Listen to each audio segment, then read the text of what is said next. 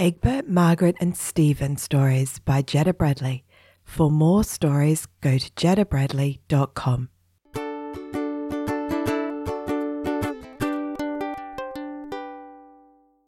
Egbert, Margaret and Stephen and the Gentle Aliens. Margaret was finding it incredibly hard to go to sleep. She had gone to bed at her normal time, after the sun went down and the moon came halfway up into the sky. She always did 5 minutes of skipping before bed because that calmed her down. She also lit some candles and said a prayer and read 10 minutes of her favourite book, and then she blew out her candles and hopped into bed.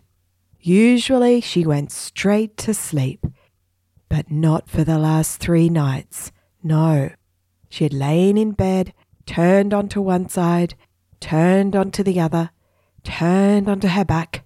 Nothing she did helped her get to sleep. She went downstairs and got some warm milk.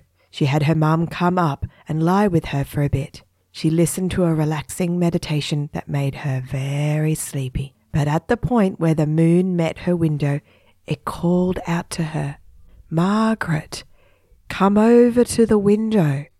Margaret's eyes were very droopy. "I need to go to sleep," she said. The moon said, "Yes, you do, and you shall, and we want you to go to sleep. But first we need you to meet someone." "Who is it?" said Margaret. "It is Mr Kneel," said the moon. "Mr Kneel," said Margaret. She desperately wanted to fall asleep, but the moon was insistent.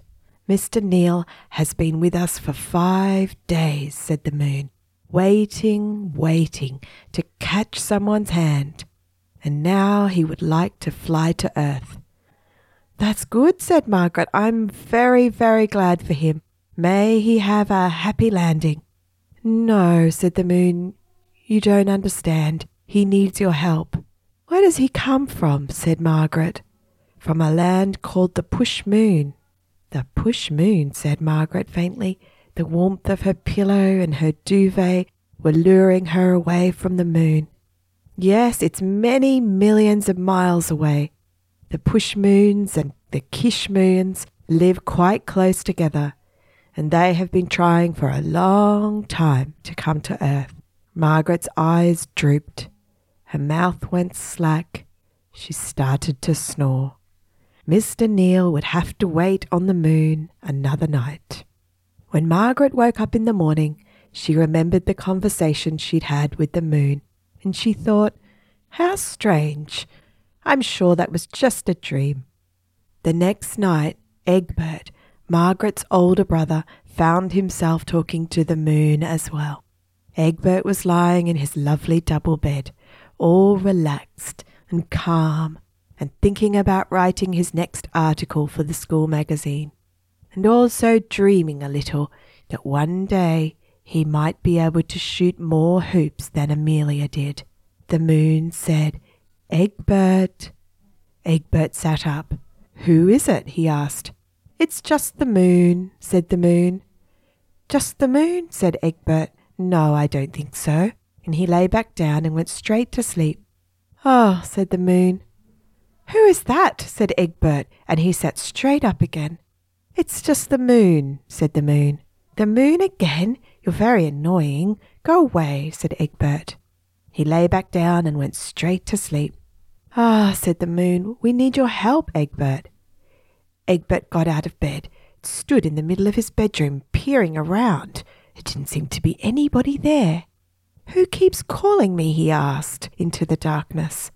"I've told you twice," said the moon. "It's the moon. I need your help." "Well, how am I supposed to help?" said Egbert. "I'm just a young man. I can't really help a big round moon like you." "Mr Kneel needs your help to come to Earth," said the moon. "I've never heard of Mr Kneel," said Egbert, and he went back to bed, lay down without thinking another thought about the moon, and went straight to sleep. The moon sighed. "Egbert really is not a good candidate for helping me out," said the moon. "I'll try Stephen, Margaret's younger brother. he does build wonderful Lego. The moon came back around to the other side of the house and pushed its beautiful light into Stephen's room. And the moon called out, "Stephen!" Stephen sat up a little and rubbed his eyes. The moon was coming in so brightly into his room, and he frowned. He really didn't like being woken up in the middle of a very good dream where he was riding a BMX and he was winning the race as he went over the bumpy hills. "Did somebody ask something?" said Stephen, confused. "Oh, what a sleepy head," said the moon. "Go back to sleep." And Stephen fell back down asleep on his pillow and kept winning the race. The moon went back to Margaret's room. The moon was now very, very determined. And in fact, Margaret was not yet asleep, so that was even better. Margaret had done her 5 minutes of skipping and lit her candles and said her prayers and read her favourite book for almost 14 minutes. And then she'd blown out her candles when the moon came insistently through her curtain. Margaret loved the moonlight pouring into her room. She pulled the curtain open and pushed the window up. "Is Mr Kneel still up there?" she asked the moon. "Well, it's funny you should ask that," said the moon. "I was just coming to plead with you, but maybe you could help Mr Kneel tonight." "What do I need to do?" said Margaret. "It's not too hard," said the moon. "You reach out your arm. You reach up as far as you can." "What if I fall out of the window?" said Margaret, because her bedroom was on the second floor and it was quite a drop. "I'll catch you," said the moon. Margaret thought about the delicate light tendrils of the moon holding her. It felt soft and safe. "Lean out the window with one arm," said the moon. "And then what?" said Margaret. "Then wait for Mr Kneel's hand to grasp yours," said the moon. "Okay," said Margaret. She leaned far out of her window, holding one hand onto the windowsill and one hand far up towards the moon. And Mr Kneel leant down out of the moon. He was a very tall, thin, brown-skinned fellow. All the Pushmoon people are brown-skinned, and they have the ability, because they have such long legs and long arms, they can peregrinate very quickly, which means they can move forward quickly. They are much taller than humans and much thinner. They have eyes, but generally a tiny nose, and they don't have a mouth because they don't eat like we do. They use special fingers that come out from their normal fingers to taste and absorb food. These fingers are not out all the time. They just come out when they need to eat, and they have tiny noses, more like little buds. So Mr Kneel reached his arm out, a long, long arm, until he reached Margaret's hand. His hand, by the way, was large, as it would be if you had to eat with it, and it wrapped around her hand twice. It wrapped around and then around, just like a beanstalk. And Margaret was so surprised at how large his hand was that she nearly fell out of the window. And then there he was, standing with his feet on the ground and his head at the window, looking straight at Margaret. He said something to her, although at first Margaret couldn't understand what he was saying. He was saying it in Pushmoon, and he appeared to be saying it through flapping his ears, as if the sound of his voice was coming out of his ears. And then he put his finger onto her arm, and very quickly she understood exactly what Mr Kneel was saying. He said he'd come from far, far away, and he had a young daughter just like her, and he thanked Margaret very much for letting him come to this world. "You came without your daughter?" asked Margaret. "Yes, just for a little while. She would come here soon too, but he was an explorer. And although he didn't want to leave his daughter, it was important to know as much about different worlds as possible so that we could all try and talk to each other. But he hoped to be back for his daughter's bedtime." Margaret opened her mouth to say something, but Mr Kneel was already walking away. She said to the moon, "Won't somebody see him like that? He's so tall. You know, humans are not so good with people who come from other worlds." "Ah, well, Mr Kneel has the ability, the magical ability, the skill to be invisible," said the moon. Oh, said Margaret, and she went to bed, where she tossed and turned. She thought maybe she should tell her mum and dad. So she got up and went into their bedroom.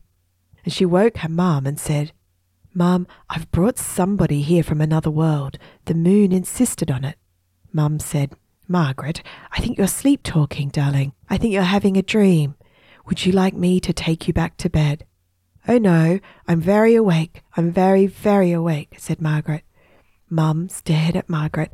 Margaret stared at Mum. I promise you, Mum, it was all real. Could I meet this person then, said Mum.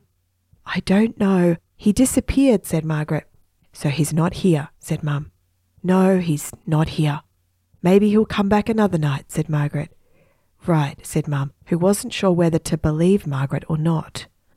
Margaret was not really one for making up stories. The next night, however, Margaret had just put out her candles again, and she'd stood at the window, looking at the moon's light and thinking how beautiful it was and how calmly it rippled over her, when the moon said, I have one last favour to ask. Oh, no, not Mr Kneel again, said Margaret. My mum doesn't believe me at all. No, said the moon, it's Mrs Kneel and her daughter. Would my mum be able to see them? Asked Margaret. Yes, said the moon, yes. So Margaret woke up Mum, and Mum came running up to the bedroom. They both stood at the window, reaching up towards the moon, and Mrs Kneel reached down and wrapped her hand around Mum's hand, and her little daughter Kneel, who was still pretty tall, but not as tall as her mum and dad, reached down and wrapped her hand around Margaret's hand.